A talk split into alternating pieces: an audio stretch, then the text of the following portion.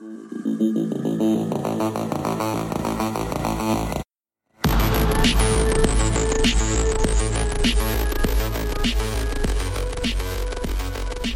die Feiertage sind vorbei, das neue Jahr hat begonnen. Ihr seid wahrscheinlich alle verkatert, vielleicht auch nicht. Ich wünsche euch, dass ihr es nicht seid, dass ihr Moderation geübt habt, so wie wir natürlich auch.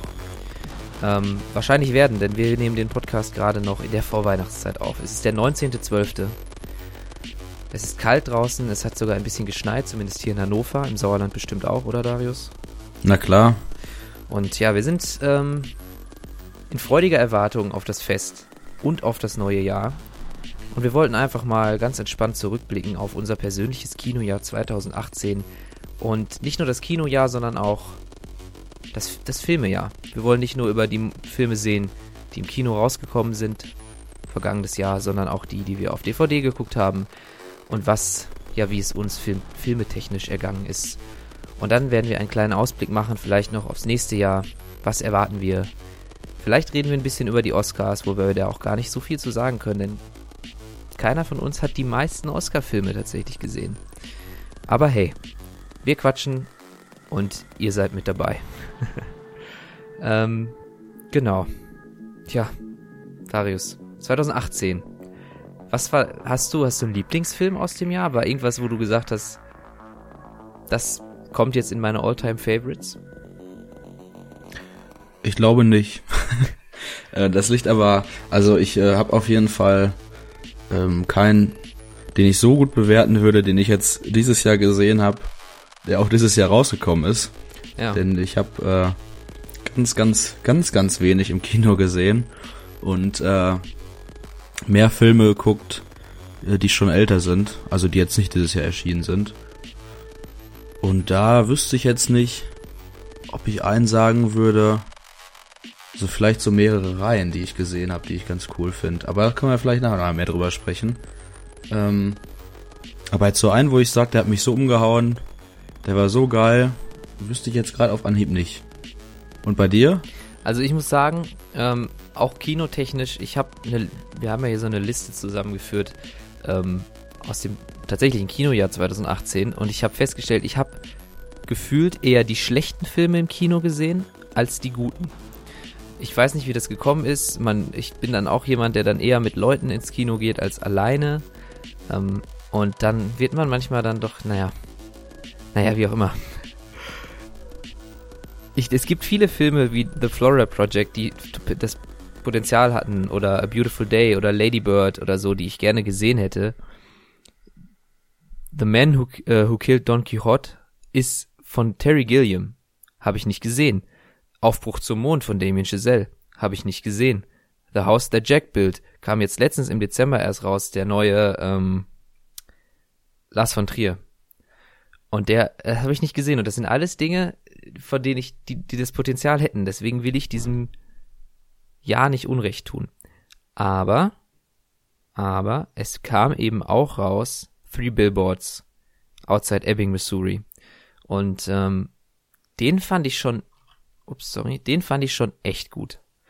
Und den werde ich auch in Erinnerung bewahren. Und vielleicht ähm, neben, der wird wahrscheinlich, wenn ich den auf, als Blu-ray habe, neben äh, Brügge sehen und sterben stehen. Und dann wird sich herausstellen, welchen ich öfter mal wieder angucke. Weil Brügge sehen und sterben ist schon ganz oben dabei bei mir. Und Three Billboards passt dazu. Den hast du leider nicht gesehen, oder? Nee, ich habe ja eben schon gesagt, ich wollte ihn noch sehen, aber äh, ich war zu geizig, um mir den jetzt schon auf Blu-ray zu kaufen, weil ich finde immer ein bisschen. Wie teuer das ist. Ja, und vor allem, wenn man genau weiß, wenn man jetzt ein Vierteljahr wartet, dann kriegst du den, äh, keine Ahnung, entweder, weiß ich nicht, für acht neun Euro, wenn du neu kaufst, oder in der Amazon-Aktion für einen Fünfer, oder bei Webuy für, für unter fünf Euro. Ja. Und dann ist es irgendwie, gut, das wäre sogar noch ein Film, wo man, den man wahrscheinlich nochmal gucken wird. Würde ich sagen, ja. Ja. Ähm, dann geht's vielleicht noch eher, da mal mehr Geld für auszugeben, aber das gibt ja auch echt viel, was man sich kauft und dann irgendwie nur einmal anguckt. Und dann ist es immer, weiß ich nicht, ein bisschen viel Geld. Auf jeden Fall äh, habe ich den da nicht gesehen. Und äh, Ich habe aber auch Bock auf den Film. Ja, also das war auf jeden Fall was und der kam im Januar schon raus, deswegen zählt man den vielleicht im, im Gefühl schon gar nicht mehr zu diesem Jahr. Aber den fand ich, also den fand ich gut. Shape of Water habe ich noch gesehen. Ähm, der ist ja, hat der jetzt schon Oscars? Wurde der fürs letzte Jahr Oscars? Kam der letztes Jahr in Amerika und dann, oder ist der dieses Jahr Oscar Runner? Ich bin echt nicht so bei diesen ganzen Oscar-Gesprächen nicht so dabei. Das macht für mich auch nicht die Qualität von einem Film unbedingt aus, ob der jetzt bei den Oscars gut ankommt und wer sind die krassen Leute bei den Oscars. Weißt, weißt du auch nicht, ne? Ob der. Ich bin mir auch nicht sicher. Ich glaube aber eher, dass er im äh, Februar schon bei den Oscars gewesen ist. Okay.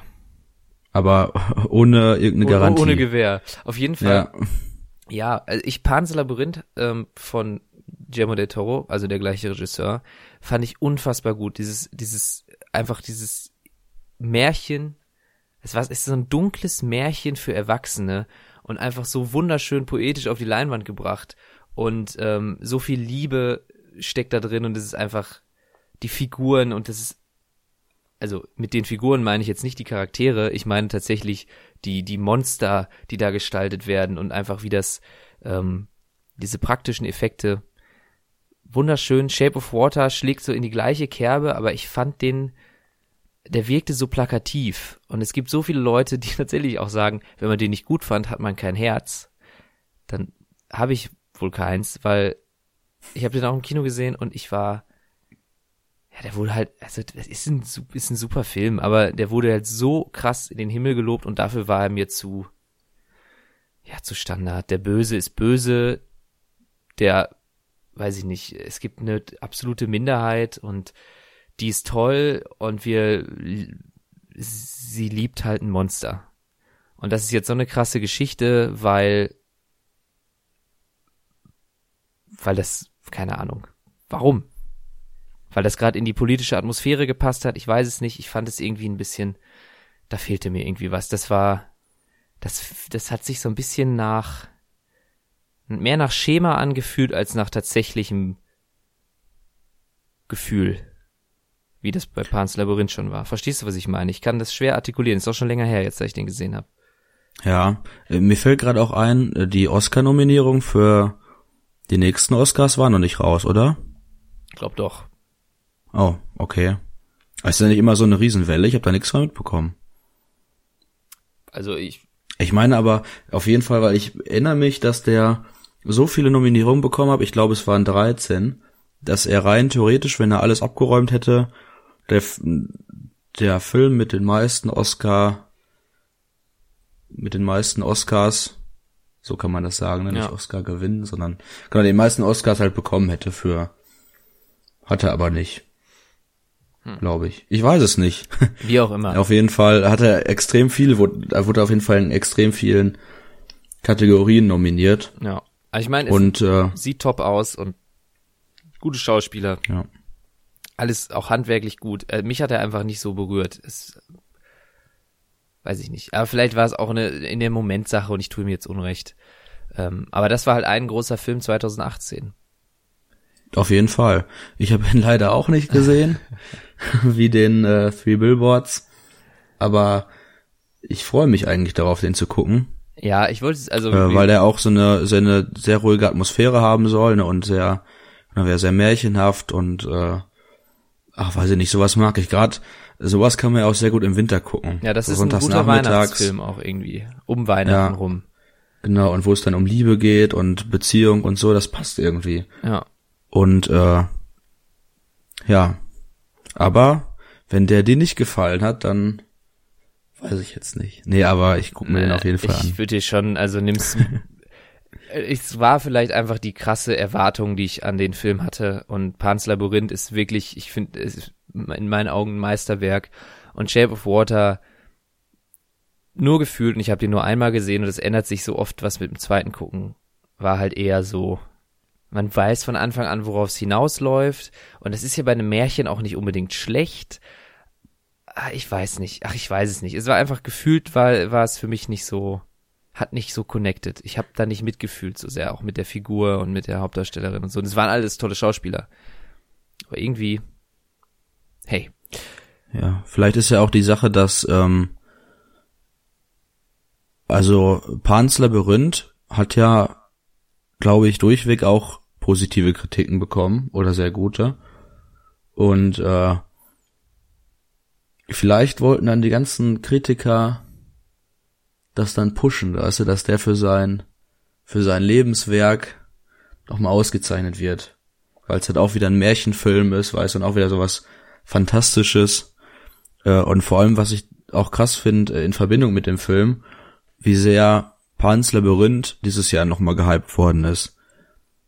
Stimmt. Weil wirklich, das ist ja, finde ich, richtig oft, weil äh, halt erstmal immer, wenn der Film äh, gereviewt wurde oder so, oder eine Kritik dazu rauskam, dann wurde immer auch Bezug genommen auf Pans Labyrinth. Jetzt kam ja irgendwie noch so eine krasse Box raus von Pans Labyrinth, irgendwie 50 Euro oder so, ein Sammler Edition. Und äh, irgendwie Pans Labyrinth ist auf einmal wieder so, und der ist ja von, weiß ich nicht, 2002 oder so. Ja, aber ich meine, also ja. der hat es auch verdient. Äh, ja, kann sein. Also es ist trotzdem ein guter Film. Ich bin auch froh, dass es, dass es solche Filme gibt, weil es gibt halt auch niemanden außer Guillermo del Toro, der die, also zumindest keinen im Mainstream, den ich kenne. Ja, also wenn ihr, wenn irgendjemand jemanden kennt, der solche Filme macht und es sind irgendwelche französischen äh, Regisseure und ich weiß nur nicht, wer das ist, schreibt mir, weil ich finde das mega geil und ich würde da gern mehr von sehen. Ähm, so ist es nicht und deswegen soll er gerne weitermachen und dann, dann soll er auch ein paar Oscars kriegen, dann hat er nämlich die Kohle für den nächsten. Ja. Also hat er wahrscheinlich eh jetzt schon nach dem ganzen Hype, aber oder ihm wird die Kohle gegeben. Ja. Ja, ansonsten, ich meine, wir können jetzt natürlich die Liste abarbeiten, aber wir haben beide nicht mega viel gesehen. Ähm, soll ich einfach mal durch, schnell durchstarten, was ich gesehen habe? Und wenn du drüber reden willst, dann sagst du halt Stopp. Und dann gehen wir über in, in das, was. Ja, ich hätte, hm? ja, so zwei, drei Sachen hatte ich ja auch noch. Ja, hau raus. Zwei, ja. Ähm, also erstmal, das, äh, den habe ich nicht gesehen, aber im Januar erschien auch Your Name. Ah. Das ist ja ein Anime. Ja. Äh, aber allerdings äh, japanisch, aber nicht vom Studio Ghibli. Das ist sehr selten. Und da hat er auch sau, sau gute Kritiken bekommen. Ja. Und soll richtig toll sein, richtig schön sein. Und äh, auf den habe ich richtig Bock. Ich auch. Ich habe letztens den mal geguckt, der sehen. ist so teuer. Ja, oh, der kostet 20 Euro. Alter. Ja. Der aber das glaube ich, auch Kino. So. Ich meine, ich bin in Hannover. Ich kann sein, dass der irgendwie äh, im, im, im Arthouse, im, im Kunstkino, im Programmkino zwei Vorstellungen hatte, ne? Der war wirklich nicht so einfach zu finden, Your Name. Ja, und der ist ja, glaube ich, auch bevor der hier gestartet ist, ähm, ist der, glaube ich, auch schon relativ lange draußen gewesen, ne? Ja. Ich glaube, der ist, ist der sogar von 2016. Ich weiß es nicht. Auf jeden Fall. Aber das ist ja häufig so, ne, dass, dass manche asiatischen Filme, bis die an hier ankommen, äh, sind die schon ein, zwei Jahre alt. Ja. Aber ich habe auch nur Gutes davon gehört und der so, soll so ähm, herzerweichend sein und, und ergreifend und ja, ich kann es mir vorstellen. Also auch die Studio Ghibli-Filme, die auch alle unfassbar teuer sind, ne? Ja. Also wirklich, die sind alt und die findest du nirgendwo, nicht mal auf DVD findest du die erstmal gar nicht. Und dann gibt's so ein paar Blu-ray-Fassungen und dann musst du irgendwie 15, 16 Euro ausgeben, wenn du Glück hast für einen Film. Und es gibt ja. halt irgendwie sechs, die man haben möchte. Ähm, ah, das sind jetzt zum Beispiel, wir hatten ja ganz am Anfang darüber gesprochen, über unsere Highlights. Hm. Und das ist zum Beispiel auch so eine, ja, das ist jetzt keine Serie, aber so eine Filmreihe, sage ich einfach mal, äh, wo ich ein paar Filme von gesehen habe dieses Jahr. Zum ersten Mal und das war super toll. Zum ersten Mal von den Studio Ghibli-Filmen? Teilweise schon, ja. Ach so, ich, aber du kanntest vorher schon welche. Nicht viele. Okay. Aber haben auf jeden Fall zum Beispiel, äh, habe ich jetzt, mein Nachbar Totoro habe ich jetzt letztens zum ersten Mal gesehen. Der ist schön, oder? Der ist richtig toll. Vor allem, das ist ja auch einfach eine total simple, einfache Geschichte. Also es ist ja irgendwie, weiß ich nicht, das könnte man auch zum Beispiel, äh, weiß ich nicht, diese kleinen Pixar-Bücher für Kinder. So eine Geschichte könnte man auch da reinpacken. Aber die ist einfach schön. Ja. Und vor allem, das ist auch, so, Alter, die Musik, vor allem, die ist ja auch, die hat mir richtig gut gefallen. Und dann dachte ich so, äh, ja, so Filmmusik ist ja auf Platte auch richtig cool, dann guckst du mal. Und dann gibt's die, so Platte habe ich dann schon gar nicht mehr gefunden. Und dann gab's da irgendwie, ist da mal eine CD von rausgekommen, da war, glaube ich, äh, Gebrauchtwert irgendwie 150 Ach, oder Scheiße. 200 Euro. Richtig krank. Ja, das ist ja. richtig krank. Ja, nee, aber auf jeden Fall hatte ich jetzt dann, ja, die Blu-ray haben dann auch entweder 20 Euro gekostet und ich habe drauf geschissen oder ab und zu sind die ja auch bei Amazon in so einem Angebot, dass dann Animes irgendwie, weiß ich nicht, 20% reduziert und dann kriegst du so für 12 oder so und dann, dann geht das, finde ich, weil das sind auch Filme, die die man auf jeden Fall noch mal guckt. Ja. Also ich auf jeden Fall. Auf jeden Fall. Und Und, das vor allem auch auch- mit Kind, also wenn ihr, wenn man die kauft und man behält seine Sammlung bis dahin, das sind, also wenn mein Kind irgendwann solche Art von Filmen mag, dann habe ich gefühlt alles richtig gemacht, weißt du? Ne, Nicht Kaju guckt, sondern also gut, die sind auch ein bisschen harter Tobak. Ich glaube, ein gewisses Alter musst du, also muss dein Kind schon einschätzen können bei diesen Filmen. Es sind Kinderfilme, es sind, äh, es sind, es dreht sich meistens um Kinder und deren Fantasiewelten und wie sie mit Schicksalsschlägen und mit ähm, allen möglichen familiären ähm, umgehen und mit eigentlich eigentlich ist das kindliche Vorstellung auf die Leinwand gebracht und es kann dann natürlich auch ähm, stark berühren, wenn es um irgendwie den Tod oder die Erkrankung von einem Elternteil geht und so weiter. Aber es ist so schön und berührend aufarbeitet, dass erstens man das als Erwachsener, Erwachsener, so wie wir, Wir sind erwachsen.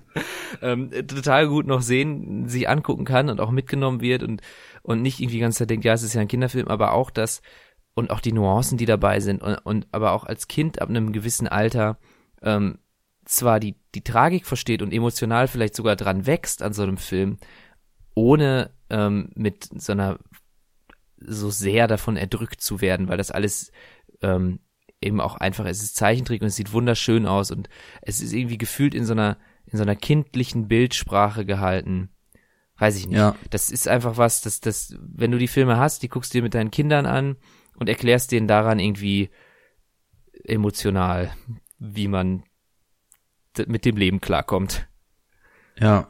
Ja, vor allem, ich finde auch in dieser Welt ist einfach immer,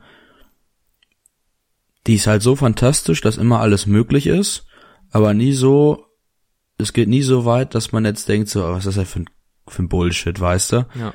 Und äh, jetzt habe ich vergessen, was ich sagen wollte. Auf jeden Fall äh, finde ich, die sind ja häufig so traurig oder stellenweise so traurig, dass ich die auch, die sind ja, glaube ich, meistens ab sechs oder vertue ich mich? Ich glaube, meine, äh, ich glaube ab sechs, ja.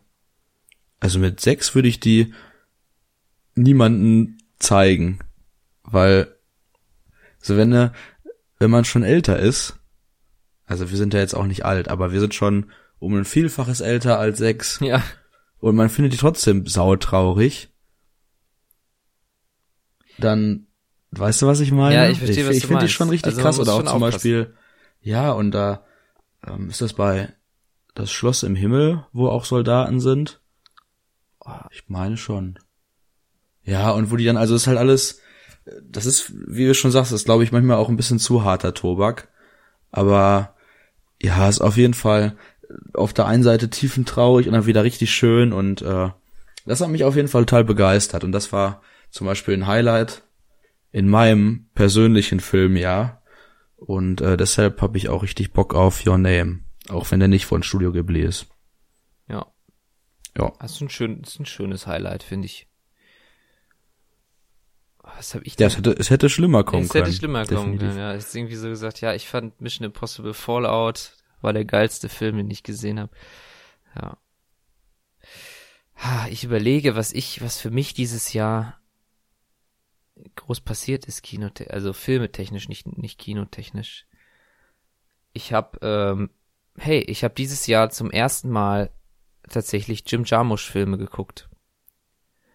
Und auch das sind Filme, die total, die sehr herzerwärmend sind und die so eine ganz andere, das ist halt, es sind keine Blockbuster, es sind keine schönen Helden und holde Meide, die gerettet werden müssen, was auch immer, sondern es sind so meist ganz ruhige Geschichten. Ähm, irgendwie gefühlt so ein bisschen, wenn man in der Stimmung ist für einen Studio Ghibli-Film, ist ein Jim Jarmusch-Film vielleicht nicht einfallsreich genug visuell, aber auch sowas in der Art, was sehr, sehr besinnliches. Hast du welche gesehen von ihm? Ich besitze zwei, habe aber keinen gesehen. Welche- also Deadman habe ich Ja, okay. und äh, Patterson habe ich jetzt äh, vor vor kurzem erst bekommen, weil jetzt Amazon, die haben ja jetzt wieder die ganzen Aktionen. Ich dachte, du wolltest nicht ich mal- reingucken in die Aktion, weil du dir keine mehr kaufen willst. Ich habe es jetzt sechs Wochen lang ausgehalten und jetzt irgendwann war es soweit und dann dachte ich, Komm. ja, drauf geschissen. Vor allem, das ist, ich finde die äh, 10 für 50 Euro, Hm? finde ich aber ein bisschen, bisschen krass, weil dann gibt man halt direkt 50 Euro aus. Aber äh, 6 6 für für 30 30 Euro geht, ne? finde ich in Ordnung. 30 Euro, ja komm. Ja, weißt die, du? die Logik ist natürlich nicht ganz treffend, aber ja, Aber ein bisschen. aber ein bisschen. man versteht, was ich Ich meine. verstehe, was du meinst, Ja. ja. Nee, auf jeden Fall, äh, den habe ich auch, den Patterson. Der ist ja mit Adam Driver. Ja, ja, den habe ich letztens mag- gesehen. Ja. Ich kann den dir habe ich nur- leider nicht gesehen. Ich kann dir nur, also, es ist ein extrem ruhiger Film. Mehr will ich auch gar nicht sagen. Also, wenn du den noch sehen willst. Aber es ist so, es ist einfach, es macht mir so Freude, irgendwie zu sehen, was man alles im Kino machen kann und vor allem, oder im, im Film machen kann. Und vor allem nach diesem Filmejahr, wo ich so oft im Kino war und echt gedacht habe, na ja, ganz nett. Und es ist so, es nimmt einem so die Freude weg und es ist so, es, man fühlt sich, es ist so eingeengt in dieses, in dieses Blockbuster-Korsett und, und, und dann gibt's das Einzige, was davon abweicht, sind Horrorfilme. Ich habe die Liste zusammengestellt und es sind irgendwie 120 Horrorfilme rausgekommen, von dem jeder wieder als die krasse Horroroffenbarung des Jahrtausends angepriesen wurde und auch von der Presse damit aufgenommen wurde und alles eigentlich Rotz. Und dann kommt da sowas her wie Jim Jarmusch und klar, das ist nicht aus diesem Jahr, aber darum geht's ja nicht. Den habe ich zum ersten Mal entdeckt dieses Jahr. Und, und es ist einfach so anders. Und du denkst dir, ja, man kann einfach auch alles Mögliche machen mit Film. Man muss nicht so eine Geschichte erzählen oder so eine Geschichte erzählen. Man, man muss sich nicht einzwängen lassen von dem, was sich verkauft oder wie auch immer, weil der Typ macht auch sein Geld damit. Der macht große Produktionen. Also klar, keine 300 Millionen Dollar Produktion, aber der macht große Produktionen, der hat Adam Driver an Bord und der macht Kunst und der lebt davon und der lebt davon gut. Und das macht mir persönlich irgendwie Hoffnung. Zusätzlich dazu, dass ich das echt schöne Filme finde. Und ja, auch Dead Man, Alter. Das ist jetzt vielleicht nicht das Paradebeispiel für einen Jim Jar- Jarmusch-Film, aber auch, also Johnny Depp, den habe ich mir gekauft, einfach nur aufgrund des Covers.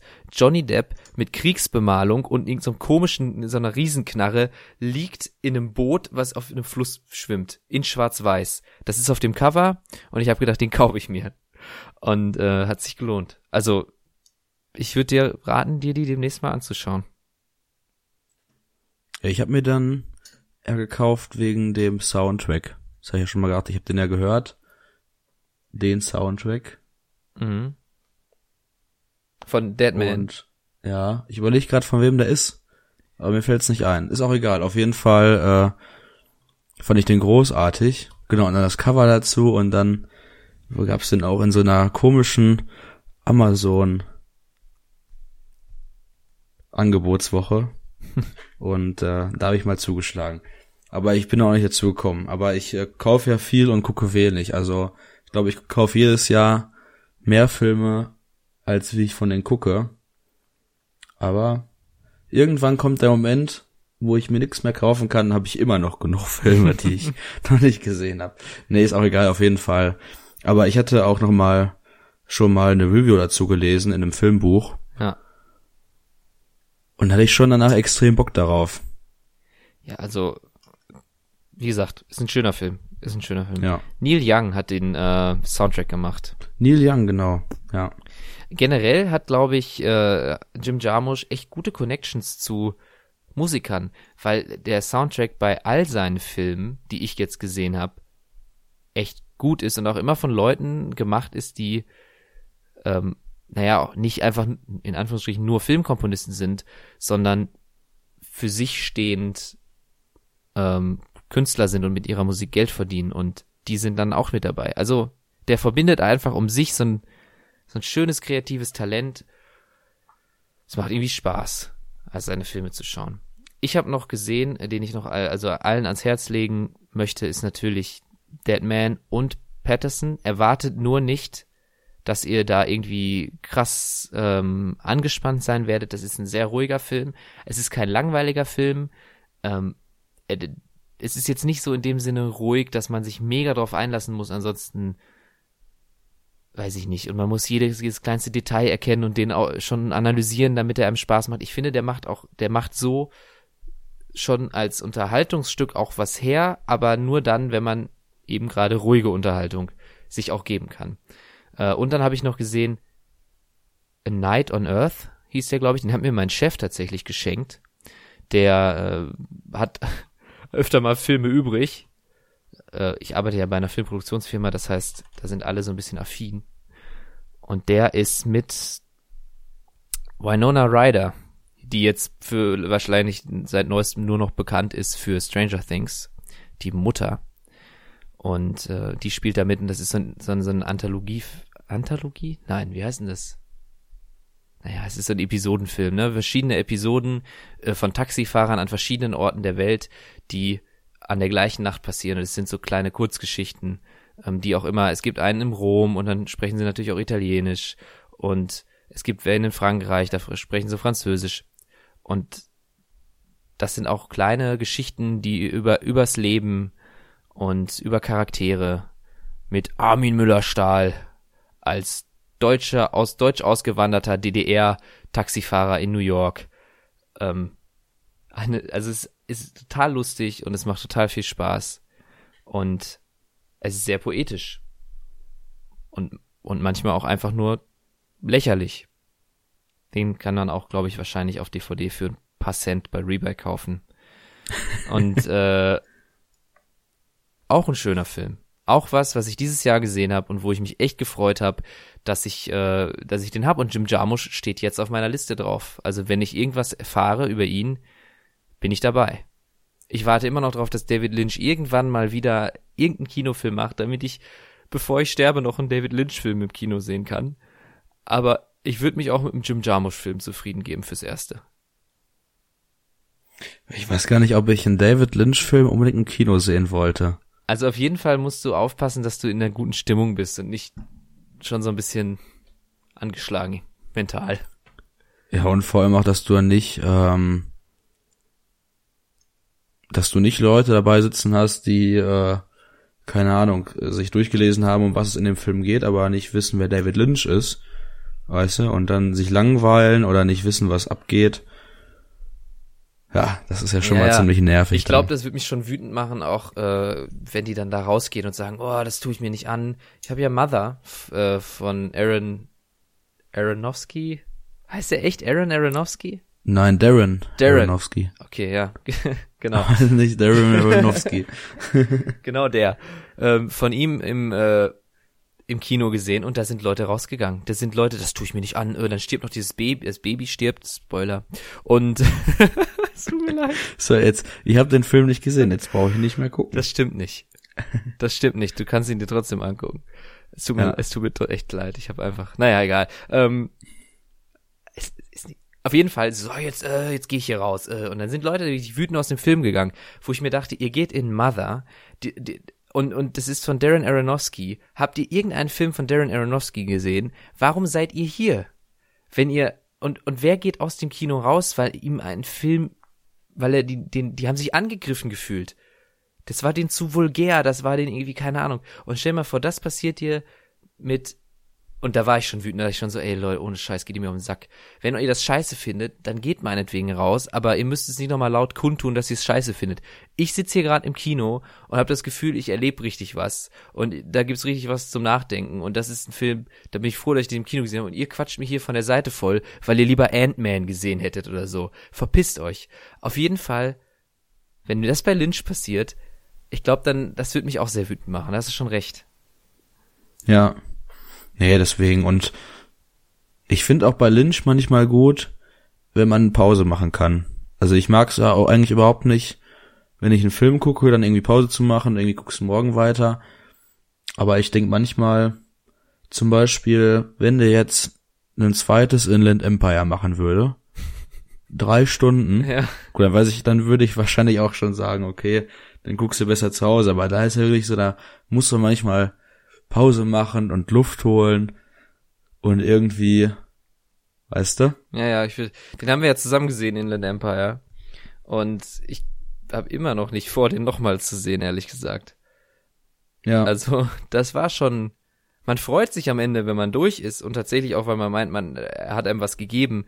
Aber meine Fresse, was eine, was ein anstrengender Ritt bis dahin. Ja. Ich glaube, Das das, war wirklich einfach Gegen- nur, Erzähl. ich glaube, das war einfach nur ein Test, wie weit man Zuschauer bringen kann. Und glaub- so eine Geduldsprobe und wie, ja, natürlich macht sich ein David Lynch schwer Gedanken darüber, aber äh, so kam es mir im ersten Moment rüber, weißt du, dass ich erstmal, oh, nee. Ja, also ich mag ja Lynch total, aber das fand ich schon krass. Auch wenn es mir auf die Art und Weise gut gefallen hat, aber ich halte es dennoch für sehr unwahrscheinlich, dass ich den Film noch mal gucken werde. Ja, es ist schon wirklich, es ist der, der steht so für sich, aber es ist kein Unterhaltungswerk. Also das ist tatsächlich, ähm, ja, Kudos zu jedem, der den geguckt hat. Aber er ist auch nicht, er ist bei weitem nicht schlecht, aber du hast schon recht. Ähm, da, im, im, ich wollte sagen, im angenehmen Gegensatz dazu stehen natürlich die, die Twin Peaks Serie. Also das, das ist, also du hast diese Elemente natürlich und diese, diese albtraumhafte Erzählweise und diese Albtraumlogik und ähm, all die all die Versatzstücke, die Lynch so interessant machen und auch die Art, wie er, wie wie seine Charaktere sind, weil also dieses, es ist so eine Mischung aus aus Realismus und Abs und Absurdität, die so fein Hand in Hand geht, was wahrscheinlich bei jedem anderen so eine gewollte Dualität ist, wo man wo man dann so denkt, ah, ich weiß, du willst, dass ich jetzt denke, der ist normal, aber eigentlich ist er verrückt und so, aber bei Lynch ist es so so natürlich, das ist irgendwie, es hat sich so, das das wirkt alles richtig, wie er das macht. Und es ist trotzdem, es ist halt nicht nur abgedreht, wie zum Beispiel bei Inland Empire über einen langen Zeitraum. Und das hat, also der Twin Peaks echt, dass wenn man, wenn man jemandem Lynch ans Herz legen will, sollte man eigentlich sagen, fang bei Twin Peaks an. Denn das ist ein seichter Einstieg und trotzdem sehr, sehr gut. Und wenn man dann sagt, und dann merkt man ja auch die Albtraumsequenzen und äh, was einem daran oder welche Themen aufgegriffen werden, die einen so, was einen so berührt und auch an, äh, was einen visuell und, und Sounddesign technisch berührt. Und dann sagt man so, ja, und jetzt gucken wir zwar noch nicht Inland Empire, aber jetzt kannst du dir meinetwegen, wie heißt der Highway, Lost Highway angucken. Oder so. Oder mal Holland Drive. Oh, Mulholland Drive ist viel besser, ne? Ich finde Mulholland Drive besser als Lost Highway. Muss ich sagen. Aber hey, naja, auf jeden Fall, Ja. David Lynch, äh, anstrengender Typ, aber ich habe alles von ihm gesehen und ich werde außer den einen Kurzfilm, oder außer den einen, außer die Kurzfilme, die er gemacht hat, ähm, ja, auch das, aber das ist nicht dieses Jahr geschehen. David Lynch ist schon immer eine groß, ein großer Einfluss auf mein Schaffen. Das ist immer, schon immer eine große Liebe. Ja. Oh. Ja. Aber unbeantwortet, leider. Ja. Nee, aber zum Beispiel die, ähm, ihm so oft geschrieben. immer auf Facebook und der reagiert einfach nicht. Ja. Unfassbar. Der auf jeden Fall, äh, Twin Peaks, die Staffel 3, war auf jeden Fall auch mein, eins meiner Highlights dieses Jahr. Denn die habe ich ja dieses Jahr angefangen zu gucken und leider immer noch nicht beendet. Aber es ändert nichts daran, dass sie, mir- dass sie mir sehr gut gefällt. Also, aber ich glaube, das liegt daran, dass, dass, wie du schon sagtest, wenn jetzt, äh, wenn jetzt David Lynch einen Kinofilm rausbringen würde, muss man, wenn man sich den dann angucken will, im Kino dafür bereit sein an dem Tag. Oder, genau, und, ähm, das ist bei der Staffel ja auch so. Bei, mit jeder Folge. Und ich fand jetzt die letzten, die letzte Zeit war ich immer zu wenig bereit dazu. Okay. Weißt du, weil dann, dann ist man irgendwie zu hektisch oder zu, man muss sich schon, muss sich dann die Zeit nehmen und sich darauf einlassen und dann sonst hast du auch nichts davon, weil das ja auch jetzt nicht, das ist schon unterhaltender, wie schon sagtest, als äh, ein Inland Empire oder ein Eraserhead oder so, aber ja, um da halt viel rauszuziehen und um das auf sich wirken la zu lassen, muss man halt die die Zeit mitbringen und Bock darauf haben und weißt du, und dann dann warte ich lieber noch, bis ich weiter gucke als es zu gucken und da einfach nur, ja, wie geht's jetzt vorwärts, sondern irgendwann das Ende und äh, aber das ist alles, was da drumherum passiert und was da manchmal die Botschaft dahinter ist und äh, wie das überhaupt visualisiert ist und so weiter, wenn man das gar nicht richtig mitbekommt, dann bringt das ja nichts und weil gerade deswegen gucke ich ja David ja, Lynch, stimmt. weißt du? Weil, ja. weil er dich, weil er einen immer nur auf, also was heißt immer nur, also der nimmt einen auf einer emotionalen Ebene mit. Es ist deswegen so schwer zu beschreiben, was Lynch ausmacht, weil der, weil Lynch zu gucken immer so eine, es ist eine Erfahrung, es ist nicht irgendwie, die wird nicht zwingend einfach nur eine Geschichte erzählt oder nur irgendwie ein, ein Thema behandelt oder irgendein Subtext oder so, sondern es ist einfach eine, es ist eine audiovisuelle Erfahrung, die geschaffen wird, die damit, das, die werden Gefühle und Emotionen eingeflößt. Meistens negative. Und das kann ja nur zu guten Dingen führen. Im Umkehrschluss. Ja. Also, ja, das stimmt schon. Ich hatte die hey. so schnell hintereinander weggeguckt, ähm, weil ich diesen Testmonat bei Sky hatte. Und die lief ja auf Sky. ja. Und ähm, ich hatte aber auch Bock und ich glaube, ich hatte auch ein bisschen mehr Ruhe. Ich weiß gar nicht, ob ich Urlaub hatte. Kann sein. Ähm, und es war so krass.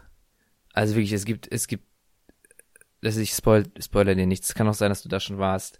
Es gibt halt wirklich so 20 in einem Sequenz, das sind 30 Minuten abstrakte Bilder und Musik.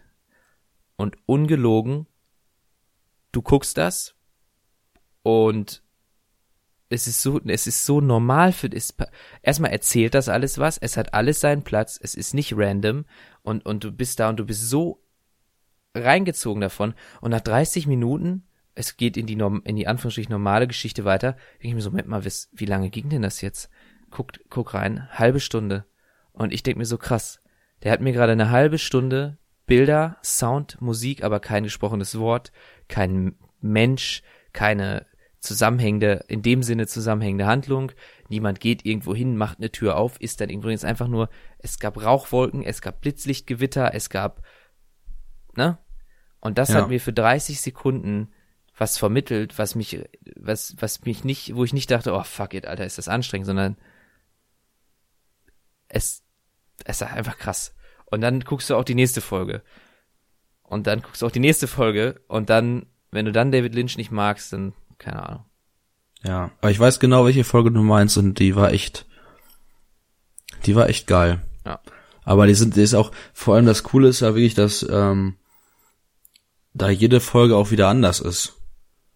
Weil dann ist er wieder, wie an die eine Folge, die du meintest, ist dann sehr surreal geprägt.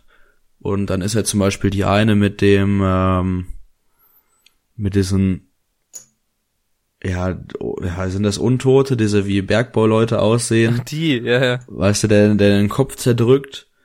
Also sowas extrem, ja, ja schon Horror, albtraumhaft. Und dann gibt's manchmal auch wieder eine Folge, die ist eigentlich für einen Lynch-Film extrem normal, also wirklich eigentlich fast nur Handlung ist. Ja. Wo sich Und, Leute ganz ähm, normal unterhalten, tatsächlich irgendwelche normalen Beziehungsdramen. Ja. Das stimmt. Ja, nee, und das ist auf jeden Fall, ähm, was ich aber zum Beispiel, das ist ein gutes Beispiel dafür, wie sehr man als Zuschauer in diesen Albtraum hineingezogen wird, ist tatsächlich Inland Empire, ähm, ich weiß nicht mehr genau den, den genauen Handlungsverlauf, was da jetzt genau passiert. Ich weiß nur, dass bei der Auflösung jedes Mal die Frau die Treppe hochgeht und da oben ist eine Tür. Und man, das wird einem die ganze Zeit so suggeriert, also dem Zuschauer, dass wenn die Frau jetzt die Treppe hochgeht und durch die Tür geht, dann macht's endlich einen Sinn und du bist erlöst und du fühlst dich auch als Zuschauer, so wirst vorher so gequält, weil das so lange dauert und so zäh ist und du willst einfach die Lösung wissen, so was geht ja jetzt hier ab, weißt du? Ja.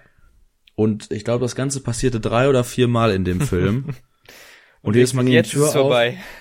Ja, und dann kam doch wieder irgendwas anderes. Ja. Oder sie ist hochgelaufen, dann war doch wieder was, weißt du? Also, so in diesem Albtraum wird man, wird man so hineingezogen und man fiebert so mit und wird sogar selbst schon, ich war richtig angepisst nachher, dass sie diese fucking Tür nicht erreicht, weißt du? Oder diese Ja. Tür nicht aufbekommt. Oder wenn sie sie aufbekommt, dann ist es nicht dahinter, weißt du? Und äh, ich meine, das ist genau ihr Gefühl. Also du bist genau, ja, es stimmt. Ja. Also die Erfahrung, die man da mitmacht, in die man so unwillkürlich gezwungen wird, ist, ist krass. Also es ist halt nicht so wie bei einem typischen Heldenfilm, dass du, du hast immer so eine gewisse Distanz zu den Charakteren, weil du, du erkennst da drin, dass dass dir gerade eine Geschichte erzählt wird, dass das alles seinen Lauf so nimmt, wie es am spannendsten ist und dass das so du und diese diese emotionale Distanz herrscht da immer, auch wenn du dich freust, dass er dem Bösen aufs, auf die auf die Fressleiste haut so. Aber es ist nie so, dass du quasi unbewusst auf emotionaler Ebene in die Rolle der des Charakters gesteckt wirst oder als oder oder irgendwie so berührt wird, dass du eben nicht sagen kannst, warum, dass du in dem Moment vielleicht auch gar nicht drüber nachdenkst, ob das gewollt ist, sondern dass du einfach wütend bist oder angepisst oder oder total auf Spannung oder total relaxed oder was auch immer. Wie so eine Droge. Ja. Ja, das ist wirklich, die Filme sind oft wie ein Drogentrip. Ja. Ja. Also ich habe noch nie einen Drogentrip gehabt. Ich auch Aber man sagt, man sagt mir, man sagt mir, dass es, dass es so möglich sein könnte, Ja, was dann so abgeht. Man sagt dir das. Ja gut. Ja. Äh, Ja, Lin- wenn man so, wenn man so drüber nachdenkt, es gibt's ja genug Dinge, die man irgendwo mit vergleicht, aber die man eigentlich selbst noch nie dann so wirklich erlebt hat. ja. Finde ich schon, oder nicht? Also ich wüsste jetzt nicht, was also weiß ich nicht. Ich glaube, ich weiß schon, was du meinst, aber ich hätte jetzt kein kein genaues Beispiel. Das ist dann irgendwie so, als wenn man irgendwas krasses macht und dann vergleicht das dann mit dem Gefühl aus dem Flugzeug zu springen, obwohl man noch nie Fallschirm gesprungen ist oder sowas in der Art. Ja, aber das zum Beispiel bei Essen ist das ja oft. Also das schmeckt wie irgendwas. Aber irgendwas hast du noch nie gegessen, weißt du? Nee. aber so weiß ich nicht. Ja, wie auch immer. Ist auch, Ich sag immer, es schmeckt wie ja auch, ist ja auch egal, ist auch egal, hat ja auch nichts mit Film zu tun. ja, genau. Ähm, Äh, ja, also Lynch. Hast, hast du irgendeinen, hä? Also Lynch, ne? Wenn ihr ein geiles Filmejahr 2019 haben wollt, dann äh, schaut euch Lynch an, fangt mit Twin Peaks an und ihr werdet ein besserer Mensch sein. Auf jeden Fall. Und hochgebildet. Direkt. Direkt. Ja, ja. Nee, ansonsten habe ich dieses Jahr, du, ich, ich lux mal kurz rüber zu meinem Filmregal. ja.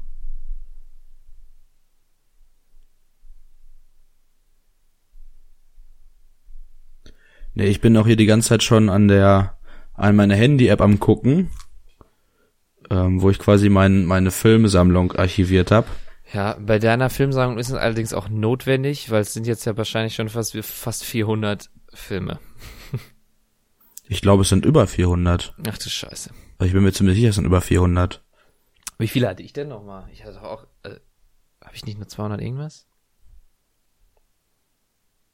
Ich weiß es nicht. Ich bin auf jeden Fall, glaube ich, eher an 500 als an 400. Deswegen, das stimmt. Jetzt so eine, so eine App, die heißt My Movies. Die kann ich nur empfehlen. Die kostet zwar 5 Euro, glaube ich. Weil also die ersten 50 Filme oder bis 50 Filme ist es umsonst. Und wenn man dann noch mehr reinpacken muss, äh, möchte, dann kostet es einen Fünfer oder so. Aber die ist auf jeden Fall echt richtig gut. Ähm, da kann man zum Beispiel, wenn man jetzt die Filme hinzufügt, da gibt's ja hinten diesen Barcode auf jedem Film, da kann man einfach scannen, dann ist es da drin und dann sieht man die die Filme alle schön mit dem Cover und so. Das ist schon ziemlich cool. Ja. Und gerade weil äh, ja, wenn jetzt so für 50 Filme lohnt sich das ja eigentlich überhaupt nicht und für 100 eigentlich auch noch nicht. Ähm, aber ja, wenn man jetzt so viele Filme stehen hat, so eine Leidenschaft dafür hat und so viel Geld dafür ausgegeben hat, dann sind der 5 Euro, 5 Euro jetzt auch nicht so viel. Und die App ist wirklich gut. Und äh, gerade wenn man jetzt mittlerweile habe ich dann auch schon mal das Problem, wenn man irgendwo steht im Laden, weiß nicht, ob man den Film jetzt schon hat oder nicht, oder das ist schon ein bisschen komisch, aber.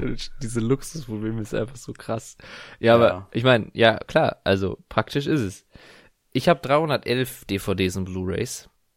Und äh, auch für mich, also es ist jetzt nicht so, ich weiß irgendwie komischerweise alle Filme, die ich habe. Es passiert mir eher, dass ich denke, ich habe einen Film, aber ich habe den gar nicht. Also sowas wie Brügge sehen und sterben, den habe ich so oft gesehen und deswegen dachte ich, den habe ich, aber habe ich gar nicht. Und dann muss denkt man so, ja, den gucken wir heute, ja, ich bring die Blu-ray mit. Und dann stelle ich fest, erst, voller Erstaunen, ich habe die Blu-ray gar nicht. Sowas in der Art passiert, passiert mir eher. Aber es macht dann schon irgendwann Sinn. Und wenn man ernsthaft eine, eine Sammlung führt, und ich, ich, ich führe ja noch nicht mal ernsthaft eine Sammlung in dem Sinne, dass ich sammle, um zu sammeln, sondern ich kaufe mir die Filme, die ich sehen möchte, dann ist es irgendwann einfach an dem Punkt, wo es auch cool ist, diese Liste zu haben und abzuhaken, welche man hat. Man kann ja auch eingeben, wenn ihr gerne mal Filme verleiht, ich mache das ganz gerne, ähm, wie so ein Missionar, gehe ich immer, trete ich immer an Leute heran und sage, möchtest du nicht mal einen Lynch-Film? Ich leite den aus, hier, äh, guck dir den an. Und dann kommt wieder und äh, schließt sich der Religion an. So in der Hinsicht. Und dann macht es natürlich immer auch Sinn, einfach einzutragen, dass man den verliehen hat. Ähm, und es wird einem dann auch angezeigt und dann vergisst man es nicht. Ja. Nee, bei mir ist meistens so der Hauptsatz, äh, wenn wir jetzt zum Beispiel über Filme quatschen, dann so, äh, du mich fragst, kennst du den, dann sage ich dann, äh, habe ich aber noch nicht gesehen. Ja, das, das ist schon manchmal ein bisschen traurig, schade, aber es halt, das führt aber auch, das liegt wirklich daran, dass ich kauf ganz selten nur einen Film. Also erstmal gehe ich hier, weil wir jetzt hier in der Nähe auch äh, im Sauerland eigentlich keinen Laden haben, wo man gut mal einen Film kaufen kann und ist auch nicht für viel zu viel Geld, sondern für einen, für einen fairen Preis und wo man auch eine Auswahl hat, dass man auch einen guten Film findet. Ähm, auf jeden Fall kaufe ich deswegen halt meistens, wenn ich jetzt bei Rebuy was bestelle, bei Amazon oder so, dann oder wir in Dortmund sind, in dem Gebrauchtwagen. In dem Gebrauchtwagenladen. Wagenladen, ja. Es ist ein Gebrauchtwagenladen, aber manchmal kann man auch eine DVD kaufen. Wie hieß denn der genau. noch? Wir können ja ein bisschen Werbung machen hier. André. Mit Ä. André. Ja, André. Wie André, wie der Name, nur mit Ä anstatt ein E. ist ein schön, also es ist echt ein netter Laden, gut sortiert und ja, ja Voll, da kann man auch cool, kann man cool Vinyls kaufen und Musik und Games. Ja. Nee, auf jeden Fall äh, liegt es dann halt daran, dass wenn ich dann da kaufe oder halt im Internet, dann kauft man ja nicht ein oder zwei Filme, sondern meistens dann halt irgendwie zehn oder so oder halt auf einen Schlag viele. Mhm. Und dann kann ich die auch nicht alle auf einmal gucken oder hab dann irgendwie eine Woche Urlaub, um die alle zu gucken und dann stelle ich es mir erstmal ins Regal und dann äh, geraten die nicht in Vergessenheit, aber weiß ich nicht. Und ich denke mir auch mittlerweile, früher habe ich immer so geguckt, so ein in dem Sinne so irgendwie abarbeiten. Weißt du? Hm. Also wenn ich jetzt so eine ewig lange Liste habe mit Film oder halt meine Liste habe, was muss, was, was habe ich hier stehen und hab's noch nicht gesehen und das mag ich nicht mehr. Weil irgendwie dafür ist mir meine Zeit auch zu, zu wertvoll. Als ich es gemacht habe, war ich noch in der Schule, hatte viel zu viel Zeit und konnte irgendwie an einem Tag drei Filme gucken. Ja. Und äh, jetzt ist das leider nicht mehr so. Und dann denke ich mir auch immer so, okay, jetzt heute Abend habe ich Bock, einen Film zu gucken. Und dann gucke ich auch das, wo ich Bock drauf hab. Also auch wenn ich den Film jetzt schon fünfmal gesehen hab und stattdessen könnte ich auch gut was, was Neues gucken, aber wenn ich da keinen Bock drauf hab, macht der auch keinen Sinn. Das stimmt. Aber ja. Aber manchmal muss man sich, also ich habe, manchmal hat man auch das äh, Bedürfnis irgendwie sich so, sich zu sehr zu entspannen beim Film gucken. Und ich gehe dann immer so dran, so okay, ich kann jetzt noch mal Brügge sehen und sterben gucken. Oder ich kann mir jetzt fucking Pacific Rim angucken. Weil ich finde, wenn man sich schon einen Blockbuster anguckt, dann kann man, also Pacific Rim finde ich geil, muss ich sagen. Ähm, rein auf, rein das Visuelle. Naja, auf jeden Fall glaube ich, man geht, man wird so sehr bequem und manchmal sage ich einfach so, nee, weißt du was? Guck dir jetzt den und den Film an, den du hier stehen hast, äh, der dir immer zu anstrengend war. Und du machst es jetzt einfach. Weißt du? Und ja. dann meistens lohnt es sich dann doch, aber wenn man dann an so einen, äh, an so einen Inland Empire kommt, dann sagt man sich, glaube ich, auch, ciao. Ja, das ist ja auch so ziemlich das extremste Beispiel oder eins der extremsten Beispiele, die man so haben kann, ne? Genauso wie äh, ein Tarkovsky-Film jetzt Oh ja. letztes Jahr, als wir äh, zwischen den Feiertagen Hast du Stalker geguckt? Stalker Hab? geguckt haben, genau. Ähm, so, da kommt man jetzt ja auch nicht irgendwie abends auf die Idee, einfach so Stalker zu gucken, weil Nee. du gerade Bock hast, einen Film zu gucken. Vor allem das Ding ist auch bei Stalker, es ist auch wieder so ein Film. Also ich, ich, der ist mir immer noch im Kopf und der, ich mache mir immer noch Gedanken darüber. Aber es ist halt so, den guckst du und du bist danach so damit beschäftigt, dass du erstmal eigentlich ausgenockt bist für einen Tag. Also, das ist nicht so, den guckst du dir an und am nächsten Morgen gibt's schön Familienfrühstück und dein Leben le- geht weiter, sondern es ist so, der braucht hinten raus so viel. Und wenn du das weißt, dann guckst du dir den nicht an, wenn du am nächsten Tag nicht drüber nachdenken kannst, entspannt.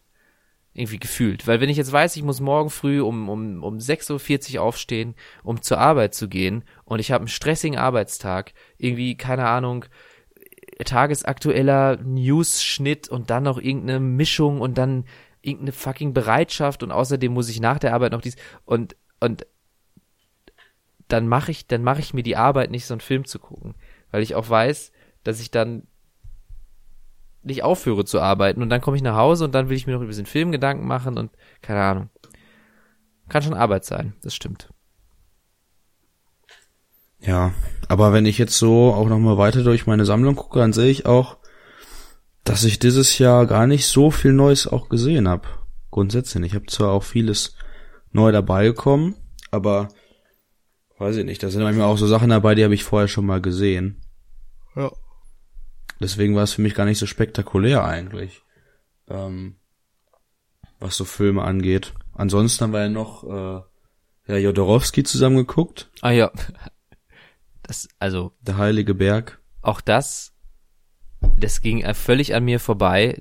Jodorowsky habe ich sonst nie gesehen. Ich kannte ihn nur den Namen von Jodorowskis Dune.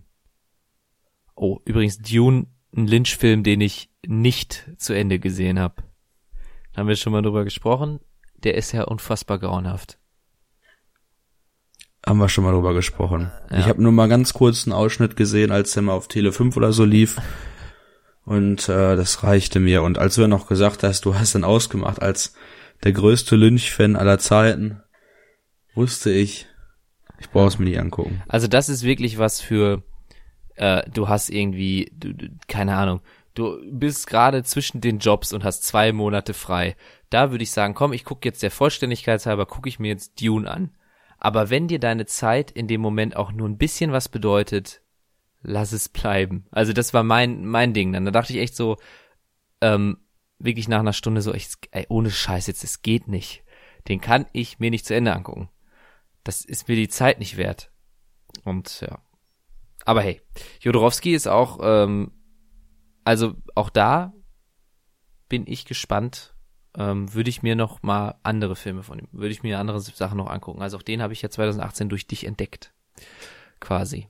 Auch wenn ich da ein bisschen bei der Heilige Berg, ähm, ich finde das künstlerisch alles, äh, also ich, das, das ist für mich künstlerisch wertvoll und auch visuell.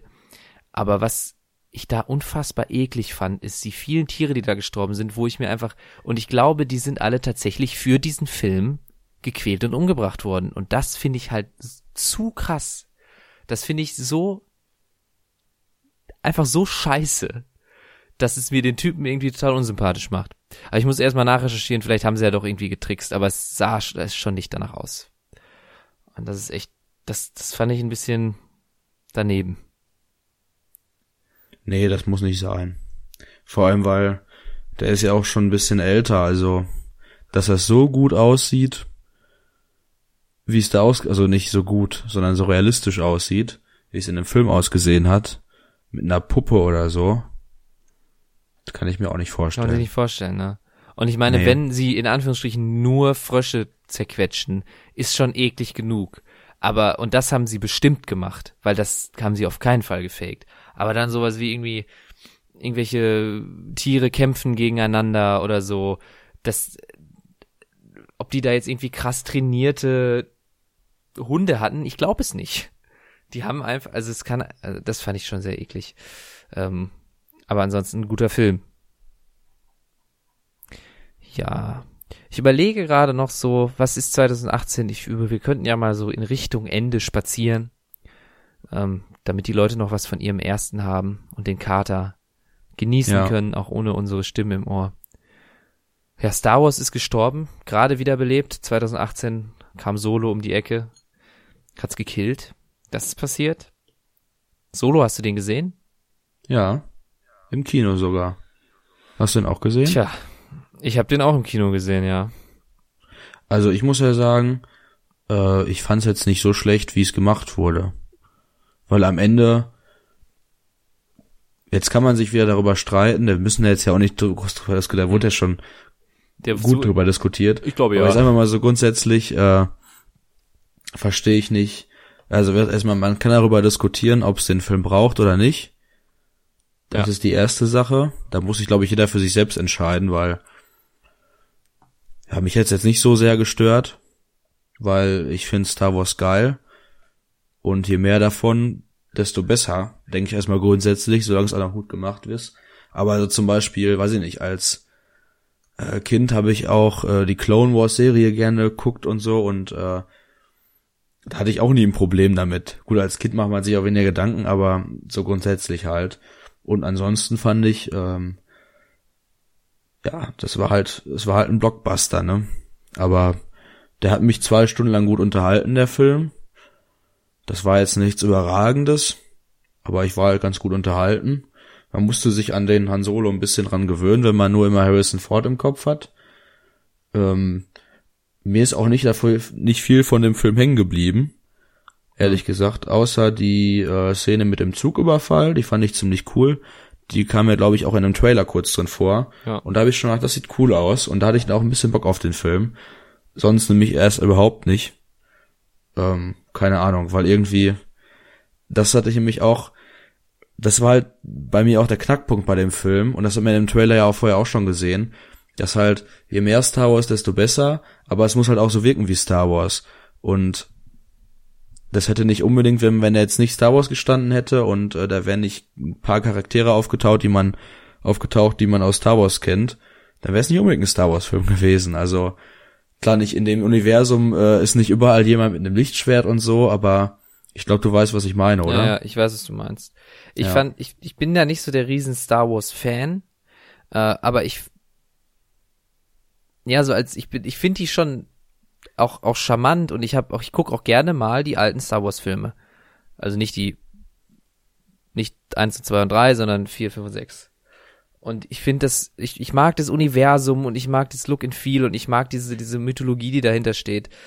Ähm, und ich war so begeistert irgendwie, also ich habe mich mitreißen lassen und es war ein schönes Gefühl von als als Star Wars Episode 7 rauskam, ich kann mit meinen Freunden ins ins Kino gehen und ich kann mir einen Star Wars Film im Kino angucken. Weißt du? Ich kann mir einen Star Wars Film angucken, den kaum einer, also bis dahin keiner kennt, der, ist neu, ich weiß nicht genau, wer Darth Vader ist und wie das alles ausgeht, und, und, sondern ich gehe da rein und ich lasse mich überraschen und da spielt, da spielt Mark Hamill mit und es gibt Laserschwerter und es gibt die typischen Soundeffekte und es ist eine neue Star Wars Geschichte und ich hatte richtig Bock. Ich hatte so Bock. Ähm, und das als nicht krasser Star Wars Fan. Und dass das von so viel Bock auf oh, ja, okay, das, das, das Han Solo Spin-off so runtergegangen ist in so einer kurzen Zeit, finde ich irgendwie bezeichnend und auch irgendwie schade, weil man kann ja auch Geld mit diesem Franchise machen, ohne das so krass auszumelken, dass keine Zeit mehr ist, ordentliche Filme zu machen. Also da wird Ähm. sich überlegt, da wird sich überlegt, also ich weiß nicht, ist, ist natürlich wird es den Leuten ungerecht, die da viel Arbeit und Zeit und Herzblut reingesteckt haben, aber ich, ich finde einfach die Entwicklung, ja, schrecklich. Ja, ich glaube, das Problem ist halt klar erstmal, dass man als Zuschauer einfach übersättigt ist. Ich habe da allerdings auch nicht verstanden, ähm, nach dem Star Wars Episode 7 rausgekommen ist. Da war ja ein Jahr später, das dann kam ja Rogue One raus. Ja. 2016. Genau, und jetzt dann 2017, Ende des Jahres, kam dann Episode 8. Und nur vier Monate später Han Solo. Das habe ich auch nicht verstanden, warum man dann nicht wieder ein Jahr dazwischen lässt. Dann wäre das, glaube ich, erstmal schon viel besser gewesen. Weil so in einem Jahr, weil da war es nämlich auch so, da hatte ich nämlich irgendwie ähm, Episode 8 war mir noch komplett im Kopf irgendwie und dann, dann hat man irgendwie auch jetzt, dann ist jetzt Star Wars wieder in Ordnung, weißt du, und dann irgendwie nach einem halben Jahr ist wieder Bock darauf. So wie ich gucke auch sau gerne Herr der Ringe, aber ich könnte jetzt auch nicht jedes halbe Jahr Herr der Ringe gucken. Ja. Weil dann gucke ich und dann reicht's wieder, ein Jahr später kann ich dann noch mal gucken. Und dann ist es geil. Und das war, glaube ich, das war, glaube ich, so ein Hauptproblem. Und ich habe auch nicht verstanden, warum man da jetzt nicht, äh, warum man den unbedingt direkt raushauen musste und nicht einfach jetzt um diese Jahres oder ja um diese Zeit raushaut, wo doch Episode 9 sowieso erst nächstes, also 2019 im Winter rauskommt. Ja, vielleicht war das auch so ein Also, Ding. aber Das wäre total unnötig. Ja. Und ja, und die andere Sache ist, glaube ich, das trifft ja jetzt nicht Star Wars das Franchise selber, sondern das ist ja zum Beispiel bei Superheldenfilmen auch. So wie viele, wie viele Superheldenfilme kommen im Jahr, im Jahr raus. Von Marvel und jetzt, ja, das ist ja schon das meiste und dann auch DC Universe. Und ich habe da auch nicht viel Ahnung von, weil ich da nicht Fan von bin und ich das dann auch nicht, ich kann mich da nicht drauf einlassen. Ist auch egal, auf jeden Fall kommen da auch so viele von raus, dass, gut, das läuft irgendwie von Verkaufszahlen her immer noch super.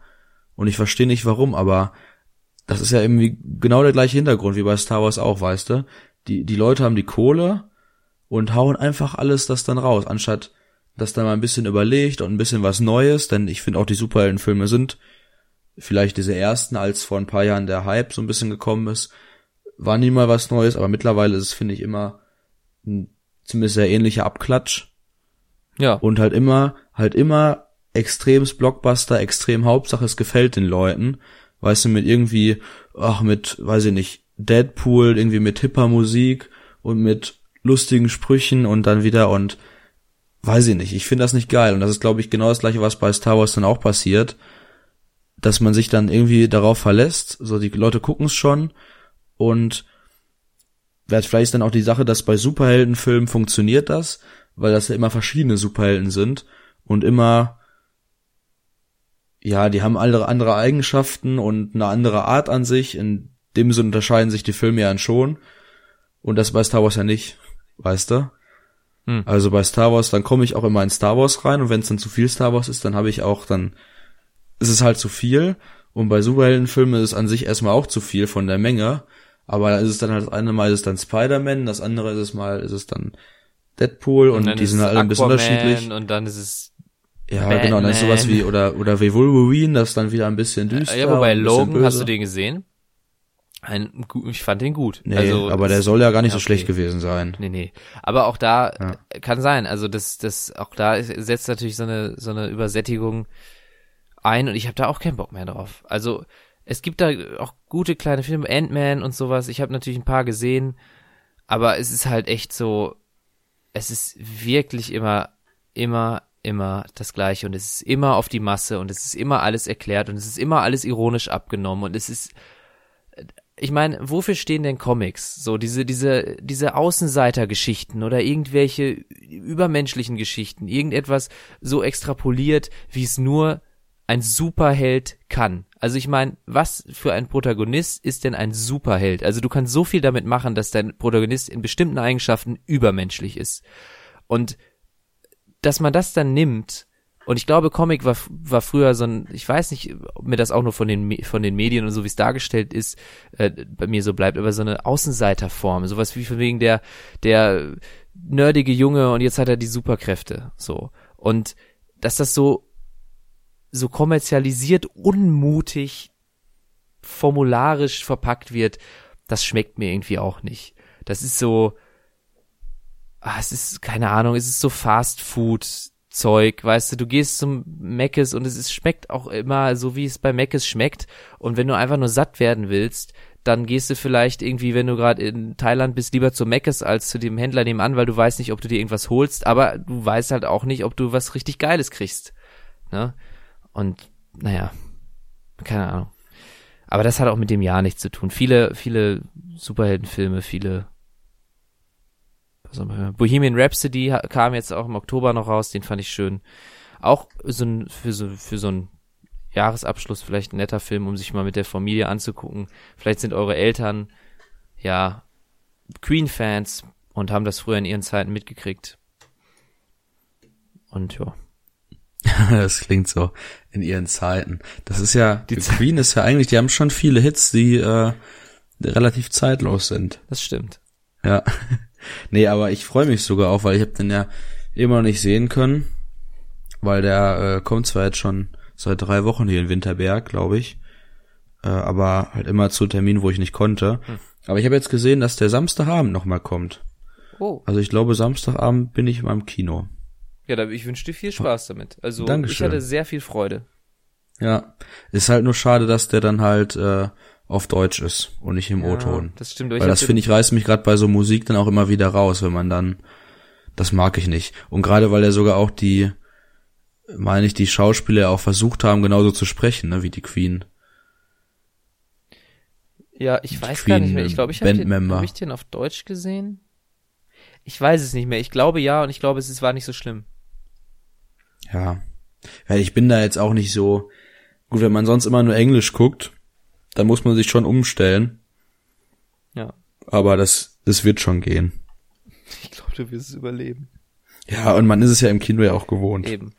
Eben. Also zumindest ich bin es gewohnt, weil hier echt ganz, ganz selten Film im O-Ton läuft, weil es einfach auch, ja, das ist wahrscheinlich, da gehen selbst da auch wahrscheinlich viele rein, ne? Vielleicht ein paar warten drauf, aber und wenn sind das dann auch nur die weiß ich nicht, die großen Blockbuster, wo das dann vielleicht mal passiert. So zum Beispiel Star Wars, den kann man, glaube ich, einmal dann in den fünf Wochen oder wie lange der läuft, kann man dann mal im O-Ton gucken. Ja, aber selbst hier, ähm, wo es viele Programmkinos gibt und so, es gibt immer mal wieder O-Ton-Vorstellungen, ich glaube, aber es ist nicht so, dass du jeden Film im O-Ton sehen kannst und manchmal ist es halt auch so, dass es dann die O-Ton-Vorstellung Mittwoch um 14 Uhr. Vielen Dank. Ja. Da kann ich leider nicht. Ähm, ja, und wenn sie dann irgendwie nur zweimal im O-Ton läuft, dann, naja. Aber hey, bald ziehe ich äh, nach Schottland und dann wird es ganz anders sein. Dann kriegst du wahrscheinlich immer O-Ton. Außer bei den deutschen Filmen. Außer bei den deutschen Filmen, genau. Aber hey, ich glaube, das Ja, aber äh, komm, komm auf der Insel deutsche Filme im Kino und ich wenn ja, welcher? Nicht. Wahrscheinlich Toni Erdmann lief da wahrscheinlich in irgendeinem kleinen, und ich auch nicht synchronisiert, wahrscheinlich Untertitel. Oder? Weiß ich nicht, wie das da. Ja. In so einem kleinen Arthouse-Kino. Ja. Aber ja. mal sehen, was 2019 vielleicht mit für den deutschen Film zu bieten hat. Ich habe nichts auf dem Schirm. Ich lass mich einfach überraschen. Und aber was jetzt Deutschland-Filme angeht, äh, weiß ich auch überhaupt nicht Bescheid. Muss aber auch dazu sagen, dass mich dann irgendwie nicht interessiert, weil, oh, weiß ich nicht, das ist jetzt, eigentlich ist ja immer eine schlechte Einstellung, aber ich kann mich auch wirklich immer nur ganz schwer dazu bewegen, einen deutschen Film zu gucken. Weil mir dann viele Dinge immer schon auf die Nerven gehen. Das zum Beispiel jetzt im Januar, das hat, war ja noch dabei, der, ähm, wer ist der Film? Nur Gott kann mich richten. Ja, ja. Den habe ich nicht gesehen, ich habe den Trailer gesehen und der ist mir zu too much Ghetto, weißt du? Ja. Aber jetzt nicht so wie, äh, keine Ahnung, äh, amerikanischer Hollywood-Film über Schwarze mit Ghetto-Slang ist dann irgendwie wieder cool und ich weiß nicht warum, aber das ist mir einfach zu, weiß ich nicht, weil ich das selbst so unsympathisch finde, weißt du, diesen Slang und so und habe ich auch keinen Bock, mit 120 Minuten Leute reinzuziehen, auf die ich keinen Bock hab, weißt du? Ja. Und ja, irgendwie auch mal diese Milieustudien. Ich habe irgendwie Deutschland halt ist so verliebt in diese, wenn es mal einen Film gibt, der sich in Anführungsstrichen was traut, denn keine Till Schweiger, Matthias Schweighöfer Komödie ist, dann ist es irgendwie so ein Milieuding. Ich meine auch schon Bang Boom Bang und der ist gut. Aber auch der ist so dieses, ja, wir nehmen hier dieses, dieses gewisse Klientel, dieses gewisse Milieu, die sprechen so, die verhalten sich so, wir kennen alle die Leute, die im Kiosk abhängen, und wir kennen die alle, und deswegen, ne, Milieustudio, ja. geil. Und das ist irgendwie, weiß ich nicht, auch das ist auf seine Untergrundart mir schon wieder zu lame. Ja, ich finde vor allem auch. Stereo fand ich geil. Um das nur nochmal. Stereo war ja, ein geiler deutscher Film. Ja. Ja. Nicht? Also ich fand den erst gut und dann irgendwie nachher, da kommt er nachher, ich weiß nicht, ist das da dieser, äh, ich glaube, das ist wirklich dieser oberste Gangsterboss in Anführungszeichen. Ja. Mit dem extrem bayerischen Akzent. Kann sein, habe ich jetzt nicht mehr so schlimm, nicht in Erinnerung, ne. Aber. Also mir ging's, als ich den geguckt habe, gut, das ist ja auch schon drei Jahre her oder so, auf jeden Fall Oh, da dachte ich, das hat mich komplett rausgerissen. Aber ja, gut, das ist halt so, dafür kann ja auch niemand was, dass die Bayern so sprechen, wie sie sprechen. Aber nee, äh, aber mich reißt sowas dann irgendwie immer raus. Gerade halt auch, weil er wirklich, was ich eben sagte, wenn man, wenn man sonst nur englische Filme guckt, dann ist es eine Umst ist es, finde ich, für mich mittlerweile so eine Umstellung, einen deutschen Film zu gucken, wie als ich angefangen habe, Englisch, Film auf Englisch zu gucken, weißt du? Das ist für mich irgendwie, das fühlt sich nicht richtig an. Selbst wenn ich weiß, die Leute, die da schauspielern, die haben auch wirklich Deutsch gesprochen.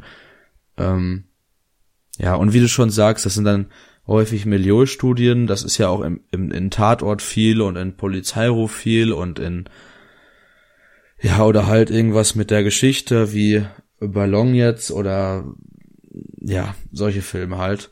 Wobei zum Beispiel der Hauptmann soll ja gar nicht so schlecht gewesen sein, da habe ich auch Lust, ja, mir anzugucken. Den habe ich mir auch äh, empfehlen lassen und hab, bin leider auch nicht dazu gekommen, aber auch der ist auf der Liste. Der Hauptmann. Ja. Ja. Ja, auf jeden Fall muss sich der Film immer mit irgendwas auseinandersetzen, mit Milieu oder mit Geschichte und klar, das machen halt viele Hollywood-Filme auch, aber ich finde irgendwie so diese Mischung aus den beiden, da liegt vielleicht das Optimalste, weißt du? Weil das ist meistens, wenn ein deutscher Film dann nicht sein will wie ein deutscher Film, dann ist er zu extrem wieder amerikanisch oder Hollywood-Style, weißt du? Dass dann wieder zu viel, äh, so wie dieser äh, Tarantino-Tatort oder so, weißt du?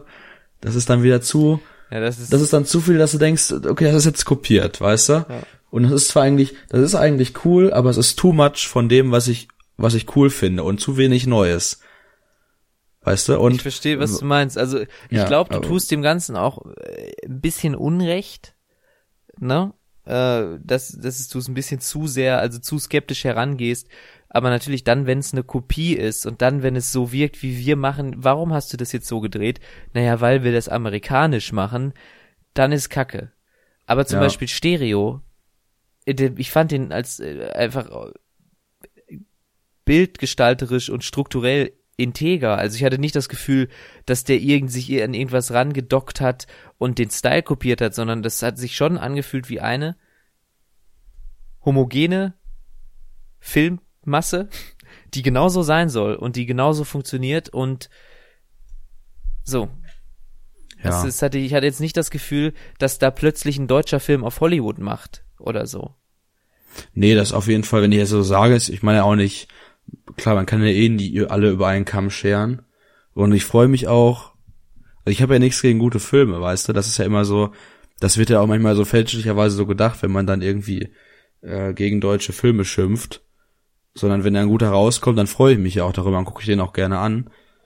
Ähm und klar, so Stereo ist auf jeden Fall was eigenes. Ich habe ja auch den, äh, den Nachtmar hier ah, ja. Blu-ray. Hast du ihn gesehen? das gedacht? Noch nicht gesehen. Nein, aber da ist ja auch, die Kritiken waren ja auch alle positiv, weil er auch eigen sein soll und äh, einen eigenen Stil hat, aber nicht einen eigenen Deutschen, sondern halt was wirklich was eigenes. Und äh, ja, das finde ich gut. Da bin ich auch mal gespannt. Also wenn du, ja. wenn wir uns das nächste Mal irgendwie dazu kommen, uns zu sehen, und du hast ihn noch nicht gesehen, dann können wir ja vielleicht zusammen gucken, den Nachbarn. Hast du ihn noch nicht gesehen? Nee, den habe ich noch nicht gesehen. Ja, das können wir machen. Also. Nee, aber deswegen, das ist halt, äh, ja, ist das schon mal, schon mal schwierig. Also jetzt, ich würde zum Beispiel, glaube ich, auch jetzt nicht, gut, Toni Erdmann, da bin ich blind ins Kino gegangen. Hm. Aber sonst würde ich, glaube ich, ist halt auch so manche Ausnahmen äh, nicht unbedingt äh, einfach so blind ins Kino gehen bei einem deutschen Film, ohne jetzt zu wissen, wie die Kritiken sind. Ja. Ja. Ja, es ist also leider nicht, so. Aber hast du schon recht, äh, mit der Skepsis ranzugehen ist eigentlich scheiße. Also nicht, nicht eigentlich, sondern es ist scheiße.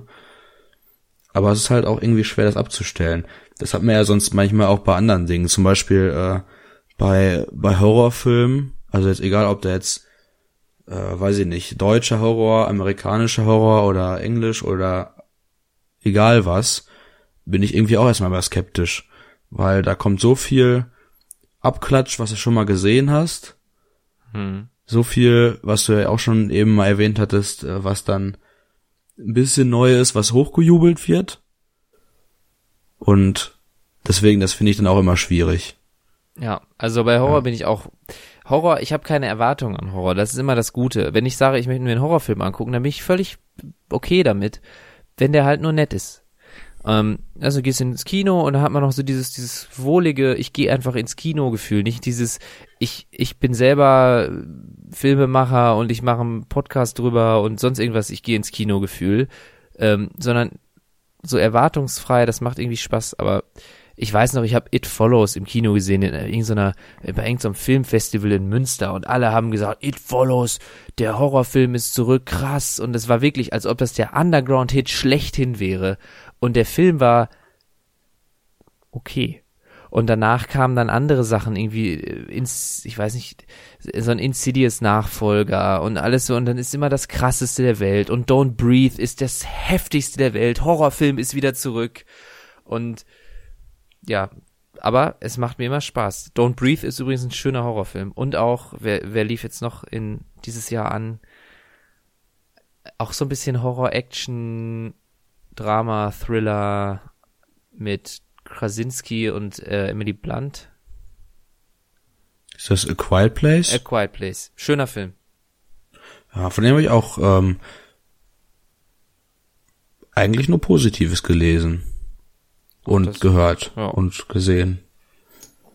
Ja, aber den habe ich auch nicht gesehen. Aber ich fand cool, das haben ja alle gehabt, weil das äh, da geht's ja darum, dass quasi ähm, Aliens auf der Erde gelandet sind und die Aliens hören extrem gut und deswegen muss man sich halt leise fortbewegen. Das ist die Familie genau mit Emily Blunt und so und die müssen sich dann fortbewegen durch so eine verlassene Gegend und Stadt und müssen halt mucksmäuschen still sein. Ja, kriegen aber irgendwie genau. alle Jahre lang mal ein neues Baby und das ist halt mega kacke, ein Baby großzuziehen, wenn es nicht schreien darf. ja. aber ja, es ist, es ist ein, äh, ist ein schöner Film. Und ja, ist auch vom Konzept her echt, also das Konzept her, das Konzept bietet sich halt schön an, um tatsächlich einen spannenden Film zu erzählen. Ja. Einfach, das ist ja ein bisschen, spannend. bisschen ähnlich wie bei Don't Breathe mit dem, äh, blinden Mann in dem Haus. Ja. Und man ist als Zuschauer häufig dann auch irgendwie blind und das dann so interessant zu sehen, so wie reagiert er jetzt und äh, wobei ich Don't Brief dann irgendwann nicht mehr ganz so cool fand, da fand ich dann wieder ein bisschen zu. Ja, der hat ein bisschen, der hat öfter mal das Ende verpasst, das er hätte nehmen sollen, fand ich auch, aber. Ja. Naja, egal, auf jeden Fall, äh, zum Beispiel auch ein Beispiel, äh, dieses Jahr war ja Hereditary.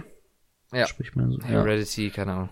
Ja. ja, der wurde ja auch äh, stellenweise in den Himmel gelobt. So zum Beispiel das Filmmagazin, das ich lese, das ist ja auch bezieht sich eigentlich fast nur auf Genrefilme, also halt auch extrem viel Horror, Thriller und so weiter und äh, da wurde auch in den Himmel gelobt und dann äh, weiß ich nicht. Irgendwie schwierig, aber dann gucke ich mir glaube ich auch mal an, weil es mich dann irgendwie doch interessiert. Aber wie du schon sagst, meistens ist es dann irgendwie mehr verpufft das dann irgendwie wieder. Dann guckst du und denkst hm, ja, irgendwie doch nicht so viel neu. Ja. Oder das, was Neues ist, nicht so cool. Aber ich finde gerade halt, ich gucke eigentlich am liebsten Althorrorfilme. Selbst wenn der Horror dann ein bisschen äh, nicht mehr so zustande kommt. Zum Beispiel äh, Evil Dead, das Original. Auch wenn man da sieht, dass dann aus den Leichen der Pudding quillt oder so. Aber ich finde es erstmal cool zu sehen, wie es halt früher visualisiert worden ist, ohne irgendeinen Computer und irgendein Gedöns und so und das macht mir Spaß und gerade weil der Horror ja auch nicht wie heutzutage extrem viel über Schnitt und so funktioniert oder über krasse Musik, sondern es ist ja halt viel über Psyche und so weiter und das finde ich da halt extrem cool.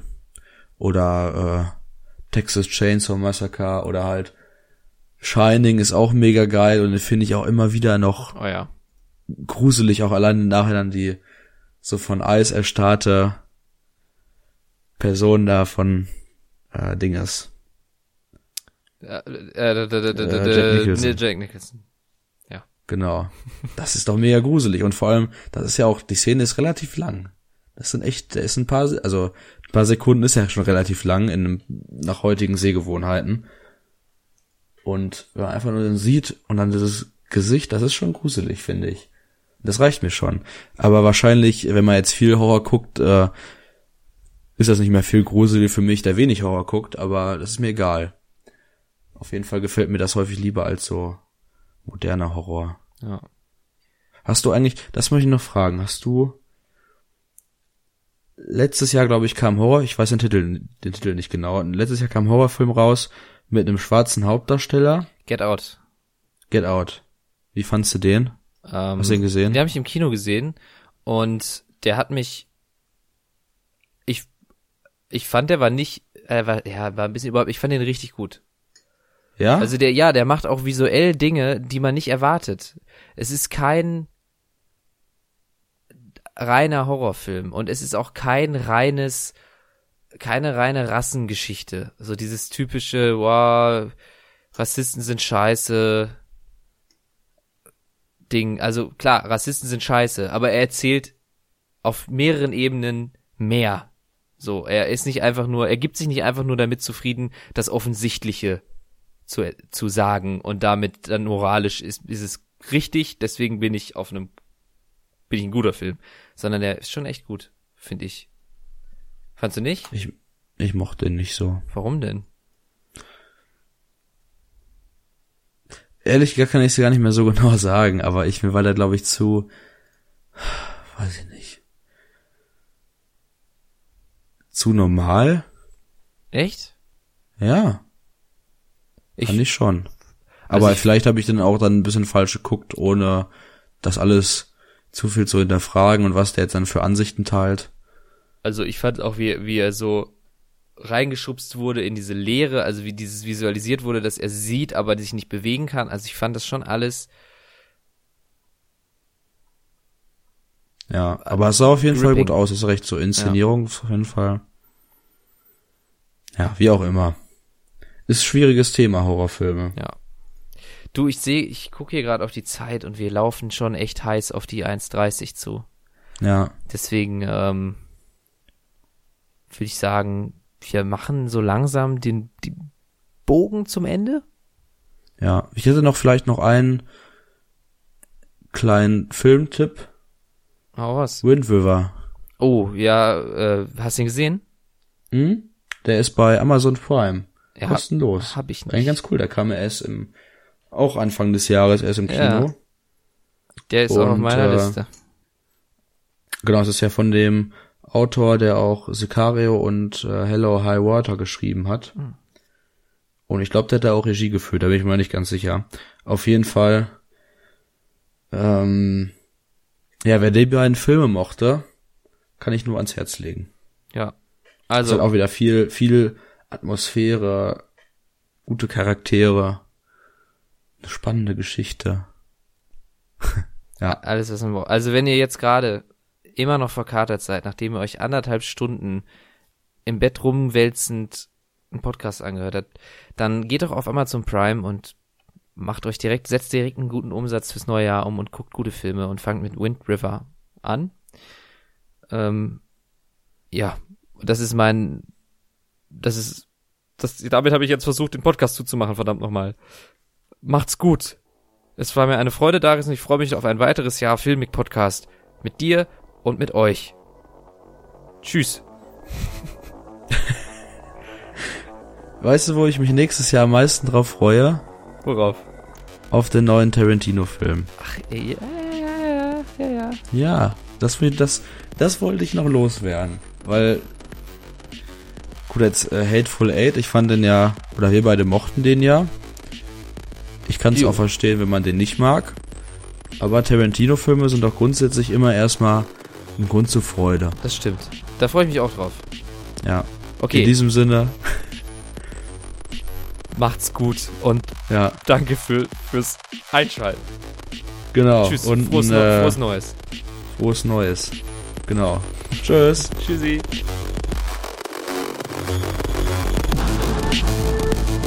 Tja, bye bye 2018. Herzlich willkommen 2019. Mit dem Filmik Podcast wird es weiterhin genauso im gleichen Duktus weitergehen.